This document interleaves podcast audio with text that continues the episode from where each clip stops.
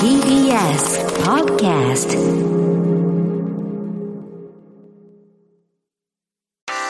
文化系トークラジオライフ。文化系トークラジオライフ今夜は今やり直しを考えるというテーマで私山本ポテトが朝4時まで生放送でお送りしていますえっと先ほどまでまではですね再読の話が盛り上がったんですけれども今度はちょっと学び直しの話についてもちょっとメールを読んでいきたいと思います。えー、つぶぐみさん50代神戸市在住。ライフクルーの皆さんこんばんは。関西人の私には TBS ラジオは聴取圏外でしたが10年前から6年間海外勤務をしていた時ポッドキャストでこの番組を知り日本に戻ってからも聞き続けています。今回初めて投稿しますが私のやり直したことは英語です仕事で英語を使うことが多いのですがあくまでコミュニケーションのツールとしてビジネスとして通じればいいという感じで来ていましたですがライフで小川公夫さんが出演された時確か個々の時代の文学を読むことで当時のアクチュアルさがわかります。だから原文で読んでほしいと言われたのが印象に残り、自身も読めるようになりたいと漠然と思いました。で、しばらく時が経ち、YouTube でって書いてあるんですけど、私が小川さんにインタビューした、あの、本屋さんのね、新書を買うっていう企画があったんですけれども、はいはい、NHK 出版新書探せですかね。で、そのどその企画で、えっ、ー、と、英語学の倉林さんの新書を英語教育の参考になると説明があり、倉林さんの著書を調べていくうちに大学受験の参考書英文解釈のテオリアにたどり着きました同書はジョージ・オエルやアマゾンの返品要領などの短文を文法と時代背景を平易にしかし深く説明されており仕事の合間に何度も読み返して音読を重ねています。そのおかげか仕事も表現のパターンが少しずつ増えてきてそろそろ原文で英文学にの挑戦しようかとも思っています。ライフという番組で示唆を得て英語をやり直そうと思えたことに対し感謝申し上げますということでまさかこの番組がきっかけになっていると語学にもいい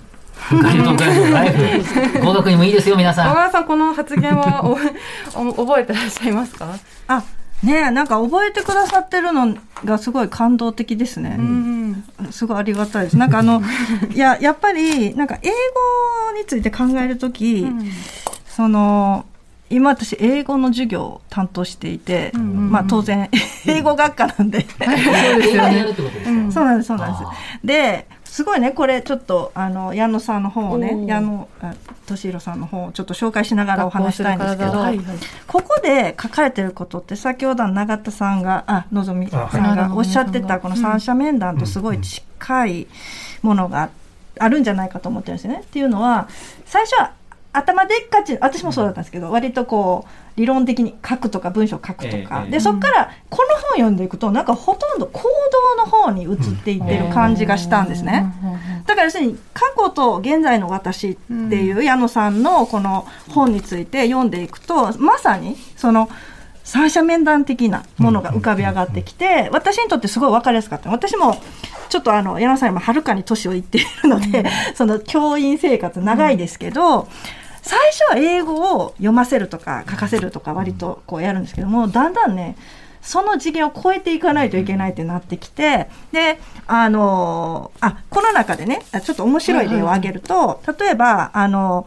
どこまでも自由なハンドメイド先生っていうのが登場してきて、はいはい、で、まあ、例えばバンクシー奇襲攻撃っていう。美術の先生、ね、はい。あの、例えばバンクシーの、その、うん、え絵を、なんていうか、探したり描いたり、はい、なんか、いろいろこう工夫して、はい、パフォーマティブに授業される、ある日突然壁に作品が出現するんですよ。かっこいい。全然知らないから、人影みたいのがあって、あれ不審者だと思って行ったら壁に絵が描いてあって、うん、でよで次の日よく聞くといやあれ美術でやったんだみたいな話あって、うん、で、まあ、バンクシーをちょっと参考にしてって言ってたみたいなそういう話です、ね、そう。でねところここで書かれてある例えばアートであることと授業であることの両立、でさっき言ってた頭で考えることと行動に移すことの両立とちょっとつながってくると思うんですけどこれまさに三島由紀夫があの文章を書く技術と生きる技術をちょうど50%ずつぐらいバランスを取らないと作家にはなれないって言ってたのを私は思い出していました。それで、やっぱりその葛藤ですよね。三者面談っていうのは。で、私はその英語の授業で、まさにそのハンドメイド先生がやられていることを私もちょっと同じようなことやってたんです、たまたま。で、それは、その言語学でいうところのそのジョン・オースティンとか言っているスピーチアクトセオリーっていうのがあるんですけど、これってあの言語行為論、はい、これね一番最初に学生に教えちゃうんですよね。うん。そうすると学生言語行為論っていうの。はこれは、あの2つ種類、まあ、発話行為には2つ種類がありますよって言ってで1つはコンスタティブっていうものとそれは、まあ、ただ事実を認識するだけの発話、何々が起こってます、終わり、で2つ目はパフォーマティブ、要するにその発話することで何かが変わる、フランス革命とかそうじゃないですか、要するにボートたちがわーってその宮殿に押し寄せて、声を上げながら、そのもう今の貴族性とか全部ぶっ壊すぜみたいなこと、もうそれはもう本当完全でももうだから、あの行動的なパフォーマティブな発話なんですよね、で結婚もそうですよね。結婚式で誓います。結婚式の誓いが分かりやすくて、えっと、誓いますか？みたいなことは、はいはい、えっと、それ自身は、えっと、その単なる文なわけですよね。うんうん、単なるスピーチなんだけれども、同時にそれが、それが意味をなす、えー、パフォーマティブ、行為、行為遂行的っていうんだけれども、両方持ってるわけですよね。はい、発話の、今のは2つが両方入ってるんだけれども、まあ、分けて考えると、結構分かりやすいっていうことですよね。だからそれ2つを、やっぱり言語と行動って、つながらないとあんまり意味ないんじゃないかっていうことを、あの、やっぱり英語学科の先生としては学生に教えたいと思って演劇を取り入れるようになったんですよね。はい、だから私がちょっと前に数年前に訳したシャーロット・ジョーンズの「エアスイミング」っていう2人の女性がまあ言ったら精神病院に閉じ込め50年間閉じ込められるっていう話です。すごい話ですね。でその2人が要するに発話行為するんですけどそれを学生にあの順番に訳なんて演じさせるんですよね。英語で。つまりその自分たちがこう閉じ込められているところから自由に発想をこうな引き伸ばして、自分たちはこうなんだああなんだって言い始めるんですよ。突拍しないこととか。でそれを演じさせていくうちにあ閉じ込められていても自分に自由があれば自由な発想とか想像力があれば何でも変えられるのかもしれないみたいな、こう思いを抱けるようになるってことを私は教えたいって思って、つまりフランス革命もそうだし結婚もそうなんですけど、発話することで自分が変わっていく。みたいなちょっと実験を何年か前からちょっとやっていてすごい学生がもうノリノリなんですよね。だからそのこの本で素晴らしいのは例えばこの KRS-1 流の、えー、教育ってエデュテイメント。Edutainment っていうアルバムがあるっていうのは私も初めて知ったんですけど、 education とエンターテイメントを結びつける、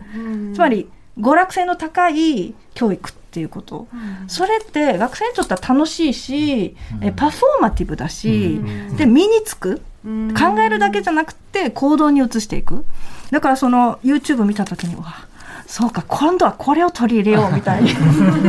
矢野さん矢野さんに教えてもらったやっぱり education とエンターテインメントを結びつけながら、教育とか、その教養とかにつなげていく。だからこう知性だけじゃなくてこうあの日本の高校までの教育ってなかなかねそうできなくて、うん、もう暗記暗記暗記でしょ、受験って。でも大学に入ると一気にそれがこうリリースされて、うん、じ割と自由度の高い教育ができる、ね、だからそのその自由度の高い教育の良さを生かしながら、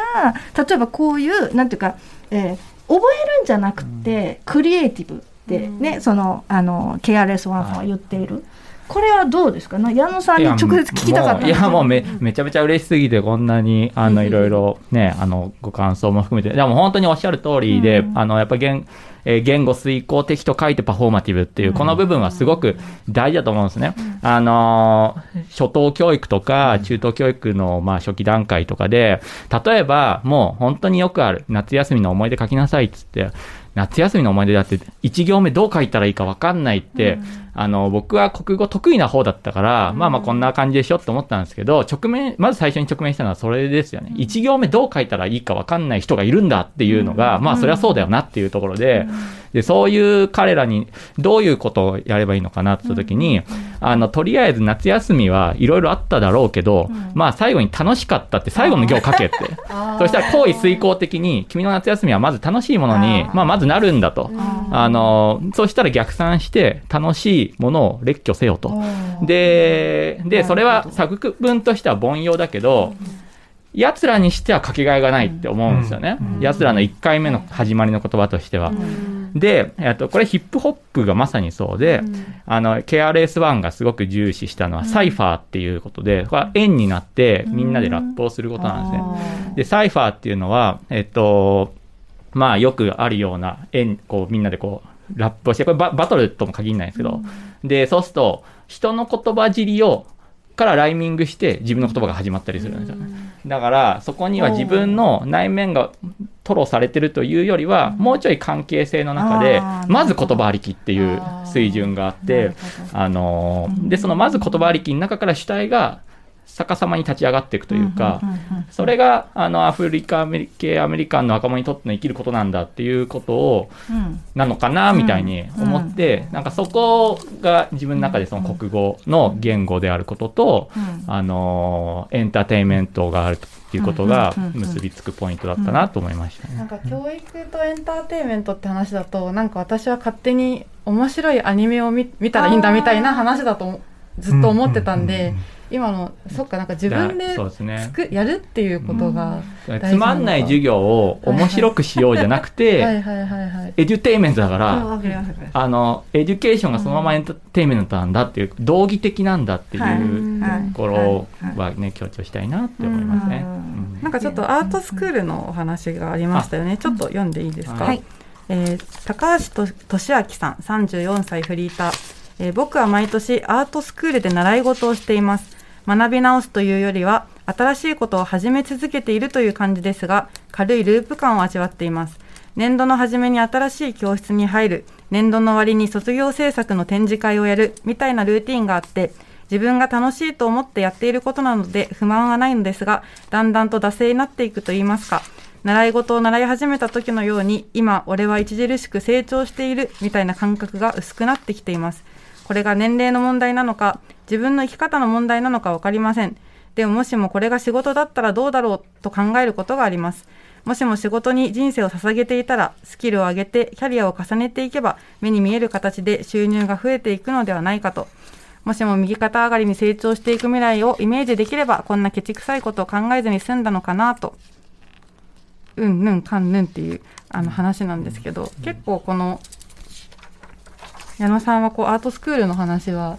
なんかはい、うんうん、この高橋俊明さん、えっ、ー、と、たまに、こう、なんていうかね、読書会とかにも来てくれるんですけども、うんうん、アートスクール多分、神保町の美学校っていうとこだと思うんですよね。美学校って赤瀬川源平とかが、こう、最初にこう設立に関わったりしてるんですけども、うん、あの、学生運動で、えっと、就職できなかった人とか、あるいは学学生運動で学校行けなかった人が、えっと、まあ、69年から70年ぐらいに、大学とは別の場所で、あ美学校っていう形で、あの学校っていうを作るっていうような、まあ、経緯があって今菊池成吉さんとかも講師やってて僕も、あのあの音楽批評のあの講師やってるんですけども、そういうところに、あのやっぱりこう年配の方とかが、あの来てくれたりするんですよね。だから、まあさあの、さっきの話もつながるんですけども、そのあの本に書いたことで、そうやってなんかこう言葉を獲得したりするんだけど、すぐ硬直化しちゃうから、高橋さんもあのおっしゃってるように、あの、だんだん惰性になっちゃうので、反復していくと。だか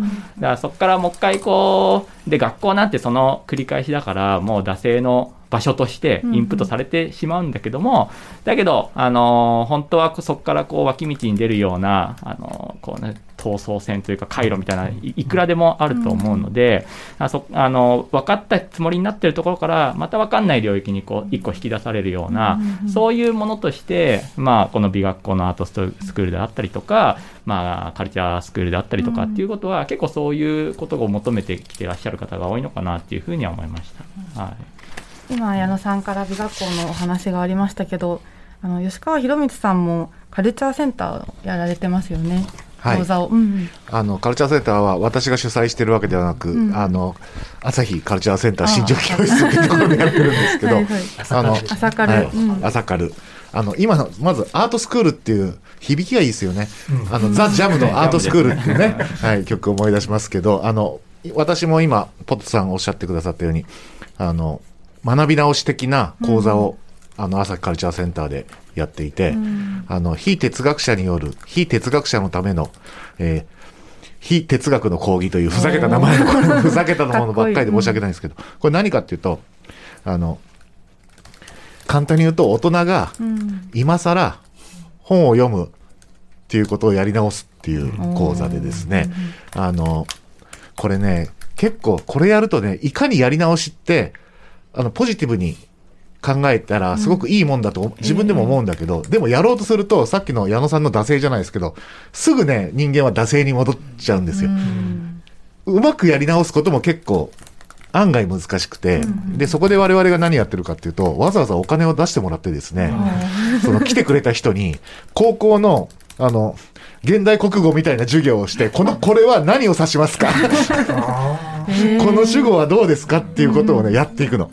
でみんなやりたがらないんですよ。あやりたがらないんだ、うん。でもこうやるとね案外できないんですよこれが、難しいよね。っていうことにちょっとまああのしかもいいのは大人同士なので、あのあからさまなパワハラとかないそんなこともわかんねえのかって言わないないっていう。で、まあそこで一応ね、こう、囲い囲いというか安全な風にして、あの、一応間違えることができる環境を、まあ、つまりできないおじさんになる、おばさんになるっていう感じで、あの、やってるって。ただね、結構これね、実は、あの想像できると思うんですけど、しんどいですよ。これがね、英語だとまだ、あの、外国語学んでるっていう その気持ちでなんとか自分をあのごまかすことができるけど普通に日本語の誰でも読めるようなって言っちゃ悪いけど自己啓発書を読んでるんですよ。あえて。誰でも読めるように設計された本ということで。あへえあ難しい本を読んでるわけじゃないんですね。これがねそう。みんなね難しい本が読めないって言ってあの来るんだけど本当ですかと。うん。本は 読めるんですかっていう そういうことでやってるんですね本は読めないのが当たり前です。そうそうそうそうそう。いう本もある。はそういうね不都合な事実にね。い、普通の事実。はい。向き合わないといけない。はい。ちょっとねカジュアルに向き合いながらやるっていう、うん。うん。そう永田のぞみさんが今本は読めないものだからしょうがないとおっしゃってましたけど、これはどうどういったどういったことなんああ、それは本当に、あ、えっ、と、私、えっ、と、一応、なんていうか、一般書のデビュー作のタイトルが、積んどくこそが完全な読書術であるという、あの、自分で復唱するときにも不安になるような長いタイトルなんですけど、えっと、その中で、こう、人は必ず、えー読み落としをしてしまうし、えー読み間違いをするし、えー読み終わったとしても忘れてしまうし、なので、あの、読んだと思っても多分まだそれ積んどくと同じだよっていうようなことを、書いてまして、まあ、だから、まあ、積んどくしててもしょうがないよっていうのがあの一方にありだけどあの積んどくの仕方にもいろいろあるから、こうちゃんと工夫しようねっていうようなことを書いたのが、まあ、デビュー作なんですけど。そうですね。だからだから、あの、本の読み直しもそうだし、あと多分学び直しもそうなんですけど、学んでる時にも、やっぱ先生が言ってること、あの、完全に、あの、こう、データの、なんていうか損失なしにダウンロードすることっていうのはできないはずなので、えー歪んで受け取ってしまったり、まあ、それこそね学校する体の方にもあの矢野さん書いてらっしゃいましたけど、あのこう間違って受け取られてしまうとか、あの思ってもいないような受け取られ方をするっていうのは、あの先生の方も感じるようなことなので。えー多分だからその学び直しをするとかいう時にはだからそのなんていうかその、まえーなんて言ったらさっきの、えー高橋さんあのメールを書いてくださった方は、そのループ感というふうにおっしゃってたんだけど、その、えっ、と、ループ感を自覚した時には、そのループ感を横から眺めるような感じで、こう、その先生がどういうふうなことを言っていて、で、こう自分がそれを何を受け取れていないのかとか、なんかそういう制度的なところをメタ的に見るみたいなことができるようになった。だから学び直しをもう一回やり直すみたいな、あの、折り返し地点に実は到達してるのかもしれないなって思いましたね。あのなんかこう、ろ論文を書くとか。そういうのの一番大変なことは、うん。その学問って僕大学の最初の授業で必ず学問って話をするんですが学問って何ですかっていうと大体わかんないじゃないですか、うん。うん。でいろんな考え方あると思うんですけどいい誰か知らないいい漢字作ったなと思うんですけどその学びを問うじゃないですか、はいはい。だからその学んできたことをもう一回問い直すっていうのがうん。学問だということになると、そのここまで勉強してきたけど、でこれは本当にそうなの？うんっていう、うん。でその例えばオリジナリティを出すっていうのはその巨人のね肩のもう一個乗せるってよく言いますけれども、やってきたことをもう一回問い直して、えー次につなげるっていうことなのであの学問するってことは常に学び直すっていうことになるわけですよね。つまり知識をいっぱい増やすっていうのは、先行研究を貯めていくっていうのは、えっと、もう出来上がってるあの方にまで乗るってことなんで、その1個プラスするっていうのがめちゃくちゃしんどいっていうことを考えると、あの、学問をするっていうのは常に学び直すことだし、あの、まあ、それこそさっきの話で言えば、中学、高校ではどうしても定型的な、あの、まあ、僕はいつもマニュアルって言うんですけど、マニュアルを学ぶこと超大事だけど、マニュアルを超えるにはマニュアル外し、マニュアル、マニュアルを知ってマニュアル外しないといけないので、あの、なかなか学問って、だから、あの、単に、あの、先生、どこ赤線引けばいいんですか？じゃあダメなんですよって話するんですけれども、まあ、常に常にこう、こう、まあ、それこそ行為遂行的に、うん、えー、学びを続けているっていうのが学問になるわけですよね。まあ、これはまあ理想的な言い方ですけど、現実は難しいですけどね。これでね、あの、そ今、あ、この、えっと、松田青子さんが書いている、あの、栄光の森っていうのが今、おっしゃってくださったことと、あのお二人がね、対話していて、もうこれを絶対読んでほしいなと思って、あの軽い軽いループになった人におすすめなやつです。っていうのは、やっぱりこの主人公の英子っていうのは、まあ、ああもう明らかにもう偶話じゃないですか。英語の森に住む英子ちゃんみたいなね。で、それはまあ私なんですよ。あの、私は、あの、英会話学校の娘として育ちまして、英語以外のことをさせてもらえなかった。で、この主人公も高崎夫人っていうお母さんがお父、まあ、お父さん亡くなって過労でね倒れて亡くなっちゃった後に女はこれからは主婦じゃダメだと、